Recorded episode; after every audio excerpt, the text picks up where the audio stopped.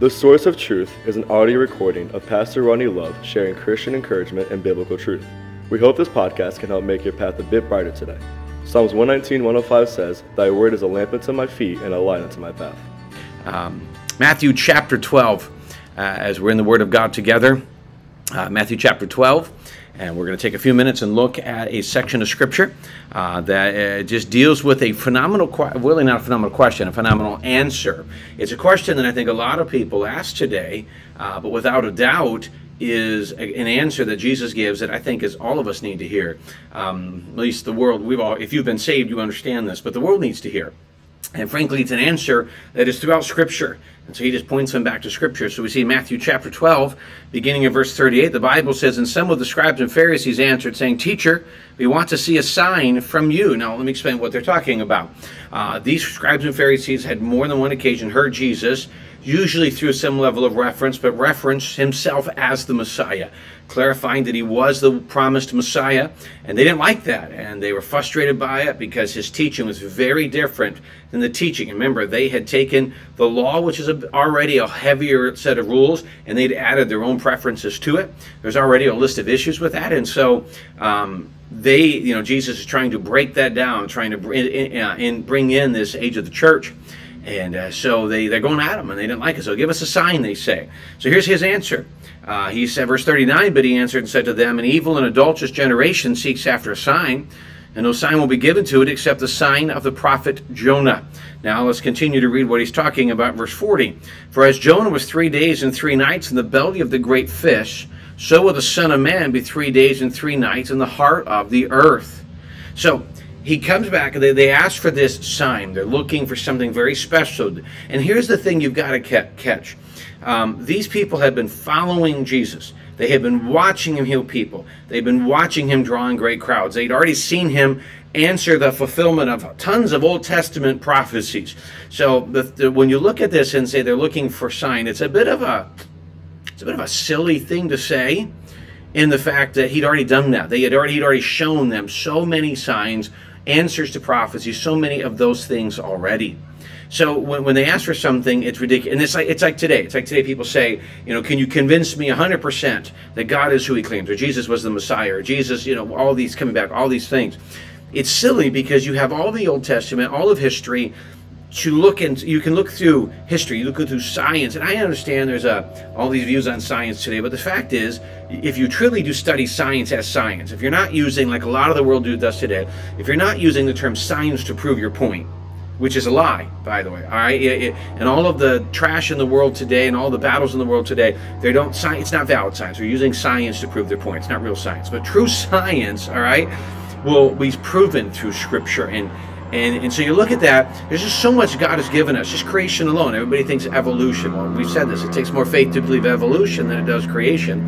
But it, it, if you honestly believe that this world is an accident and our bodies are just freak, freaks of nature, as complicated as they are, then it does take a lot of faith.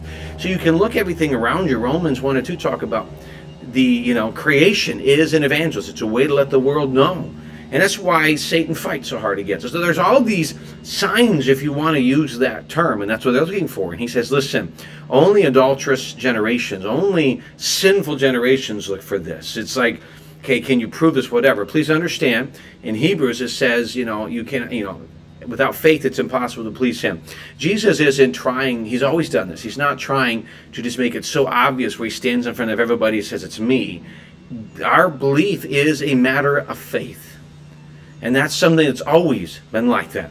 Old New Testament's always been a matter of faith. The Old Testament, all the picture was looking forward to the day the Messiah would come to the cross. Today we look back to the work that the Messiah did on the cross. But it's all faith. And so to look at these things and say, I'm not really sure, you know, can you prove it? I was watching a video the other day and a girl was asking, he was a street preacher, I think, but can you prove 100% said that God who he was? And He's like, well, that's ridiculous. If you only live your life based upon something you can prove 100%, you'll never get in your car because you can't guarantee 100% that you're going to make it to your next destination. Uh, well, is that a problem? No, because we live by faith. We walk by faith and not by sight. So he comes back. Well, what does he talk about? He talks about the idea you've already been given a sign. You know the story, you know the truth, and please understand the story of Jonah and the whale was not just a neat story. This was that really happened. So, for those who want to say those Old Testament stories didn't happen, they're wrong. They did happen. This was an actual account. And you go back and you say Jonah was three days and three nights uh, in the heart of the earth. He was in the belly of the fish. Uh, he says, you, you can look at that. Now, then he gives more information as to what it means by that. Um, verse 41 the men of Nineveh will rise up in the judgment with this generation and condemn it because they, re- they repented at the preaching of Jonah. And indeed, a greater than Jonah is here. He says, So the generation saw the preaching of Jonah, repented, and now they're right. They would condemn this world because they had Jonah, who was kind of a bit of an angry preacher, and yet now you have even greater. You have the Messiah, and you're still not accepting this. Uh, then it says, verse 42 the queen of the south will rise up in judgment with this generation and condemn it. For she came from the ends of the earth to hear the wisdom of Solomon. Indeed, a greater than Solomon is here. So again, you got the Queen of Sheba who searched and followed, and even greater than Solomon is here. And what what he's saying is you've got Old Testament prophecies.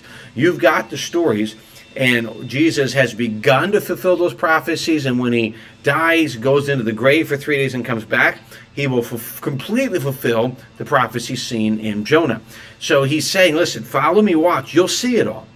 And if you can't take these Old Testament prophecies being fulfilled in the New Testament, then you're never going to receive it anyway. Now, for what does that say to our generation? What does that say to us right now at this age? Well, we have been handed more, especially in America. We have been handed more information when it comes to gospel, the truth of salvation, heaven and hell, the Bible, than any generation out there. I mean, we have uh, a Bible available to us anytime. We have it on phone, we have it on tablets, we have it on computers. Uh, if you, you go to a church, you can listen to these kind of things all week long. There's so much available through technology today that points people to Jesus. And so to say that I don't know is just foolish and it's wrong. And, and, the Bible says, to whom much is given, much will be required. And that's what we have to look at. God has given us the great opportunity. So, what does it mean to us? Number one, if you've never been saved, don't make this overly complicated. This is Jesus. Jesus is the only way, the truth, and the life. So, we come to Him. Two, recognize that as Christians, that should compel us in sharing uh, because we have the truth and maybe something that compels us to live that way, to follow that way, and to share that with those around us. Well, thanks again for joining us today as we uh, take a few minutes out of our day in God's Word. Appreciate the opportunity on this Monday to be part of your day. Hope you have a great afternoon. Hope you have a great week as uh, you uh, look forward to all the things that God may bring. Keep your eyes on Jesus, as we have no idea what this week may bring to you, but He does. And so may we keep our eyes on Him as we look forward to what He will allow this week. Again, thanks for joining us today. We look forward to seeing you again tomorrow.